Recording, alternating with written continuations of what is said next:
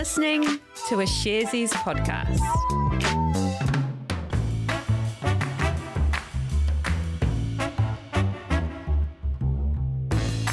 Tēnā tātou katoa. It's Monday, the 15th of November. This is Recap made for you by Sharesies. And if you don't know, Sharesies is a wealth development platform where our purpose is to create the most financially empowered generation. I nearly swallowed that. And here's the financial disclaimer Thank you, Alice. Investing involves risk. You aren't guaranteed to make money, and you might lose the money you started with. Any information we provide is general only and current at the time. If you're looking for help with your investment choices, we recommend talking to a licensed financial advice provider. Hi, Alice. Hey, Jose, how are you? Good, thanks. Sorry about the intro before. I just had a, a little frog just immediately in between financially and empowered just popped up in my throat. Oh, that's that's all right. It is just Um, what was the highlight from your weekend? Uh, well, the highlight actually, what happened today blew everything that happened on the weekend out of the water. I have to Okay, talk what about. I have to talk about this publicly.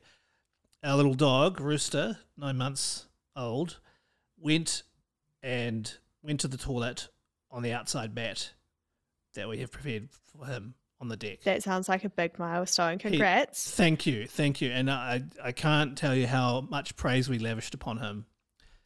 we we bought, we bought him clothes immediately online. We gave him treats. We patted him um, for at least twenty minutes. It's it's quite Amazing. a milestone. Quite a I can't wait to see him in some of these little outfits that you've been buying him then. But we should get into it, shouldn't we? we absolutely should. So I'd love to know what's been happening today, Alice.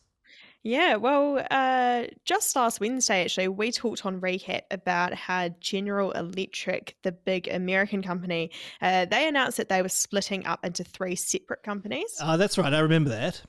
Well, now another big listed company is following suit, and they've announced that they're they're also splitting their company up. Okay, so that seems to be going around. What what company is that? It's Johnson and Johnson. Uh, so the company made an announcement on Friday that they're going to split into two separate publicly listed companies. Interesting. I mean, uh, like uh, until a couple of months ago, I have to admit, I didn't actually realize just how many different brands and divisions Johnson and Johnson has.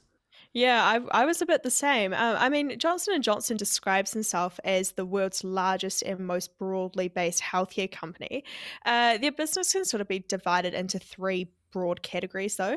So, firstly, consumer health products. So that covers things like self care, health and beauty products. Uh, they're behind some of those household brands like Aveeno, Neutrogena, Listerine, and even Band Aid. And then what are the other categories? Uh, another one is medical devices. So, this part of the company is involved with making devices and tools that are used in the healthcare industry. Uh, so, like, you know, the types of tools that surgeons use uh, and other things you'd find in hospitals. Uh, finally, the last sort of broad part of the business is pharmaceuticals uh, products, and they develop drugs and treatments, which includes the Johnson and Johnson COVID nineteen vaccine. Right. So what will Johnson and Johnson look like with these changes made? Uh, well, Johnson Johnson will split off the consumer health products uh, part into a new publicly listed company, the name of which is still to be determined. And then the remaining company, which will retain the Johnson Johnson name, that will be made up of the pharmaceutical and medical device divisions. Now, interestingly, Johnson Johnson said in the announcement that the new Johnson Johnson uh, will still keep that title of being the world's largest and most diverse healthcare company. So why is Johnson and Johnson doing this then? Well, the company said that by creating two companies, they will be better positioned to deliver improved health ca- health outcomes for patients and consumers and be able to pursue um, more targeted business strategies. Specifically, CEO Alex Gorsky said that uh, the board and management team believe that the planned separation of the company uh, is the best way to accelerate their efforts to serve patients, consumers, healthcare professionals, uh, and to drive profitable growth.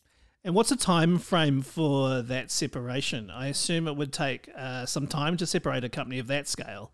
It sure does. So Johnson and Johnson have said that they expect the transaction to take 18 to 24 months to complete. Thanks very much, Alice.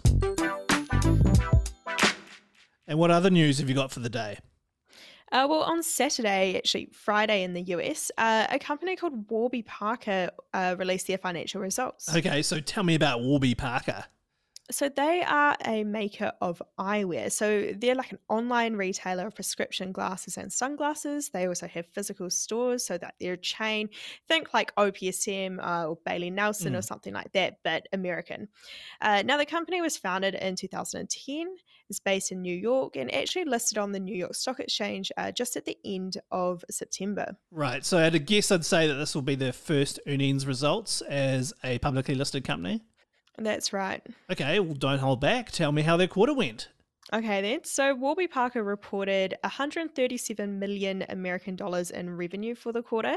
That's a 32% increase from this time a year ago and a 45% increase from the year before that. Now, in the earnings call, uh, Warby Parker's co CEO Neil Blumenthal uh, said that consumers are sort of returning to their normal shopping habits. Uh, the, the company observed that more people are returning to the Warby Parker physical stores rather than buying online. And what about the company's profits? So the company is loss making. They made a loss of $91 million for the quarter, and that's compared to a $42 million loss a year ago. Okay, so what's driven that bigger loss? Well, the company said that they had $24 million worth of expenses related to their listing on the New York Stock Exchange. Those things don't come cheap. Uh, and then they also put that uh, larger loss down to $65 million worth of stock based compensation. Now, these are expenses related to employees receiving shares in Warby Parker uh, as part of their pay package. And did the company say anything about the quarter ahead, the last one of the year? Yeah, the company said that they typically see a sales boost at the very end of December. Uh, they said that, you know, some people try to use up insurance benefits and things like that before the end of the year. Totally that. Um, yeah. But Warby Parker expects to make between 539 and 542 million dollars in revenue for the full financial year, uh, which would be as much as a 38% increase in revenue from last year. Thanks, Alice. So we've talked about two big international companies here. Uh, shall we finish up with something a bit closer to home, Jose? It would be my absolute pleasure to do so. So, this morning it was announced that Good Spirits Hospitality plans to buy Nourish Group for $27.2 million. Okay, what are these companies? That's a fair question. So, Good Spirits is a public company listed on the New Zealand Stock Exchange. It's an investment company focusing on the hospitality sector, uh, mainly in the gastropub area. So, they know they own nine establishments, mostly based in Auckland. Uh, and these include uh, the two Doolan brother pubs, Danny Doolan's, the Cav, if you know that, uh, the Cock and Bull in Hamilton as well.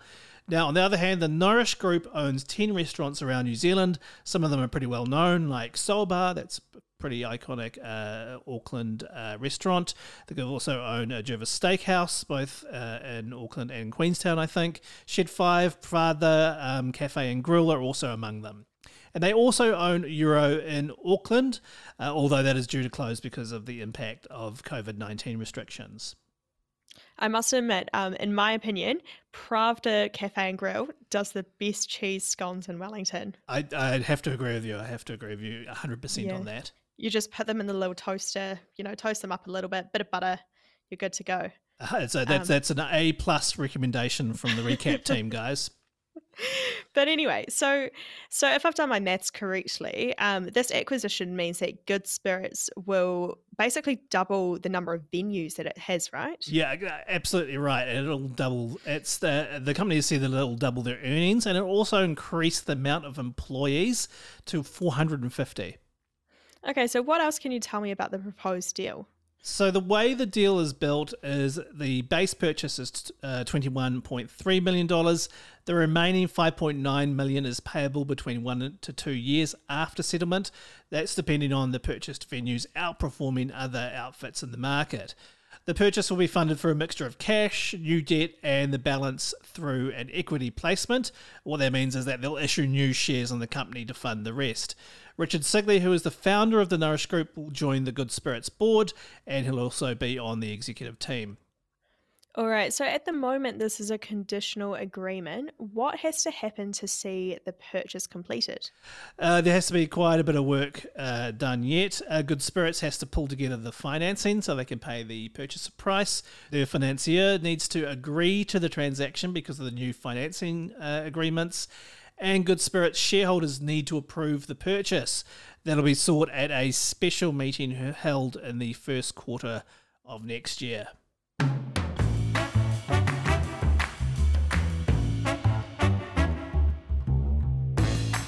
And that was recap for the 15th of November. Thanks so much for listening. And don't forget, as always, to give us a rating and review on Apple Podcasts. We'd appreciate it. If you do want to get in touch, our email is recap at sharesies.co.nz.